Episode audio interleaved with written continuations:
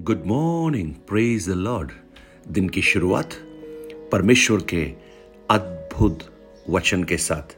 आज मैं पासर राजकुमार एक बार फिर से आप सब प्रियजनों का मसीह यीशु में स्वागत करता हूँ।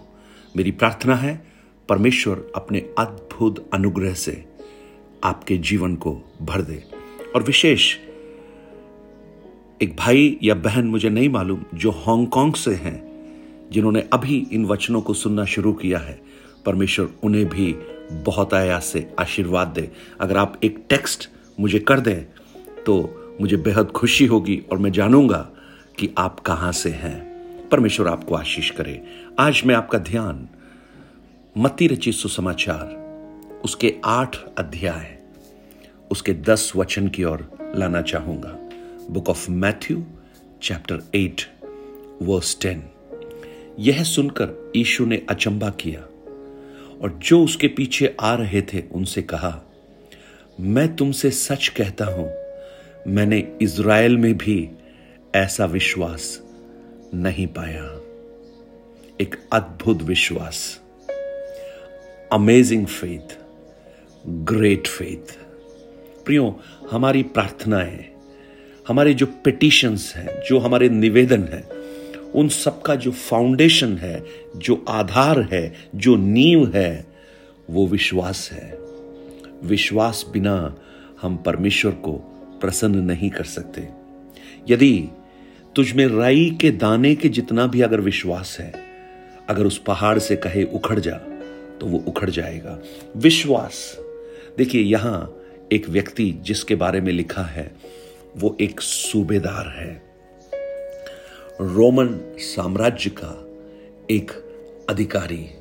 और इसमें कोई शक नहीं कि वो एक अन्य जातीय है, यहूदी नहीं है।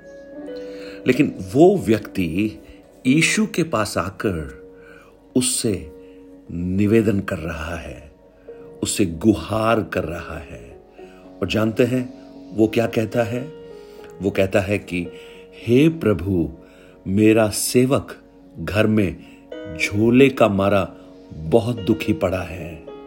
प्रेज लॉर्ड इस इस सूबेदार को अगर आप देखेंगे, ये बहुत प्रभावशाली व्यक्ति है, लेकिन इसके हृदय को आप देख सकते हैं, ये इसका व्यवहार दासों के प्रति भी बहुत संवेदनशील है।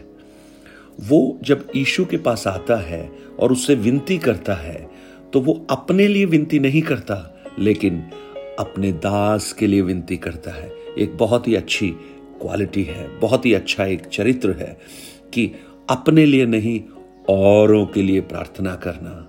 और अयुब बयालीस के दस में लिखा है, जब अयुब ने अपने मित्रों के लिए प्रार्थना किया तो परमेश्वर ने उसे, उसके हर बंधनों से छुड़ाया सिर्फ़ नहीं, उसको दुगना भी लौटा कर दिया। प्रेस लॉर्ड औरों के लिए प्रार्थना करना। यीशु मसीह ने भी लुका रिचित सुसमाचार 11 अध्याय में जब प्रार्थना के बारे में सिखाकर एक उदाहरण दिया, वहाँ भी उस दृष्टांत में ये पाते हैं। एक दोस्त अपने दूसरे दोस्त के लिए जो भूखा था, दूर से आया था, रात को जाकर अपने एक मित्र का दरवाज़ा खटखटाता है। औरों के लिए प्रार्थना करना, ये बहुत बहुत ही महत्वपूर्ण है।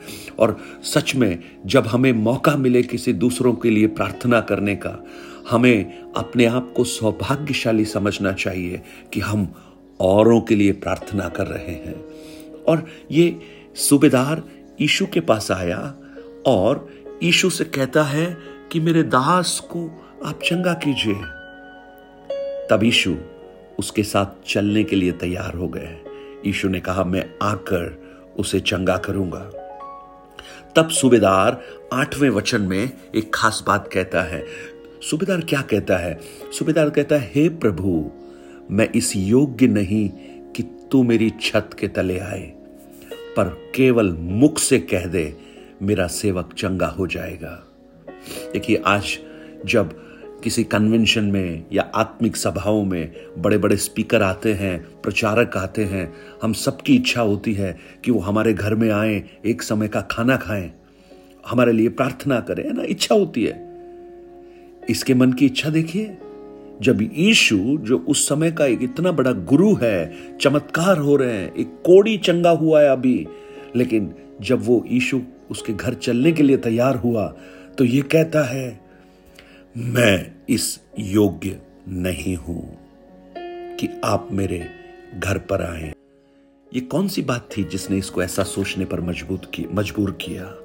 एक, शायद उसने सोचा होगा ईशु शांति के पुत्र हैं, लेकिन मैं एक सैनिक हूँ जो हमेशा युद्ध लड़ता हूँ। चरित्र में बहुत अंतर है। दूसरा, यीशु एक यहूदी है, मैं अन्य जाति हूँ। और एक यहूदी अगर अन्य जाति के घर में जाएगा तो वो अशुद्ध हो जाता है, व्यवस्था कहती है। शायद इन दोनों बातों ने उसे इस बात को सोचने पर मजबूर किया कि यीशु को मैं घर नहीं ले जाना चाहता। लेकिन नौ वचन में एक खास बात वो कह रहा है, और वो ही मैं आपका ध्यान उस वचन पर लाना चाहता हूँ। नौ वचन में वो कहता है, मैं भी अधिकार के अंतर्गत आता हूँ और बहुत से सिपाही मेरे अधीन में हैं। जब मैं एक से कहता हूँ, जा तो वह जाता है। जब दूसरे से कहता हूँ, आ तो वह आता है। और जब मैं अपने दास से कहता हूँ, यह कर तो वह करता है। मेरे पास रोमन सम्राट केसर का अधिकार है।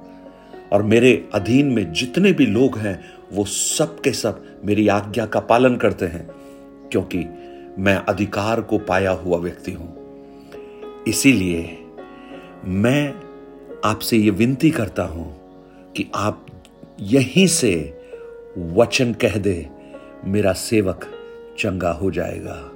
ओह, मानो वो ये कह रहा है, मेरे पास राजा का अधिकार है और सिपाही मेरे अधीन में है। लेकिन मैंने आपको देखकर ये जान लिया है, आपके कार्यों से ये समझ लिया है कि आपके पास स्वर्ग का अधिकार है।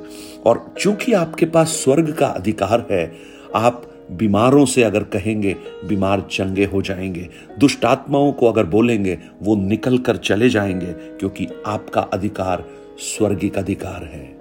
जैसा मैं अधिकार रखता हूँ आप भी अधिकार रखते हैं। लेकिन मेरा अधिकार आपके अधिकार के सामने कुछ भी नहीं। मैं एक छोटा व्यक्ति हूँ, लेकिन आप एक सामर्थी गुरु हैं। क्या अद्भुत विश्वास है। यानी ये सूबेदार कहता है, यही से बोल दे, यही से बोल दे यीशु, मेरा दास मेरे घर पर चंगा हो जाएगा। कितना अद्भुत विश्वास। आज मैं आपसे पूछना चाहता हूँ, आपका विश्वास क्या है? आज आपको विश्वास है कि वचन सब कुछ कर सकता है? क्योंकि वो सूबेदार ने कहा, तू यहीं से वचन बोल दे। उसको उस वचन पर बहुत भरोसा है। ईशु के वचन पर। आपको ईशु के वचन पर भरोसा है? आज अगर भरोसा है तो आप विश्वास कीजिए कि चंगाई का वचन, जो यहोवा राफा बनकर आपके जीवन में एक अद्भुत चंगाई को प्रकट करे।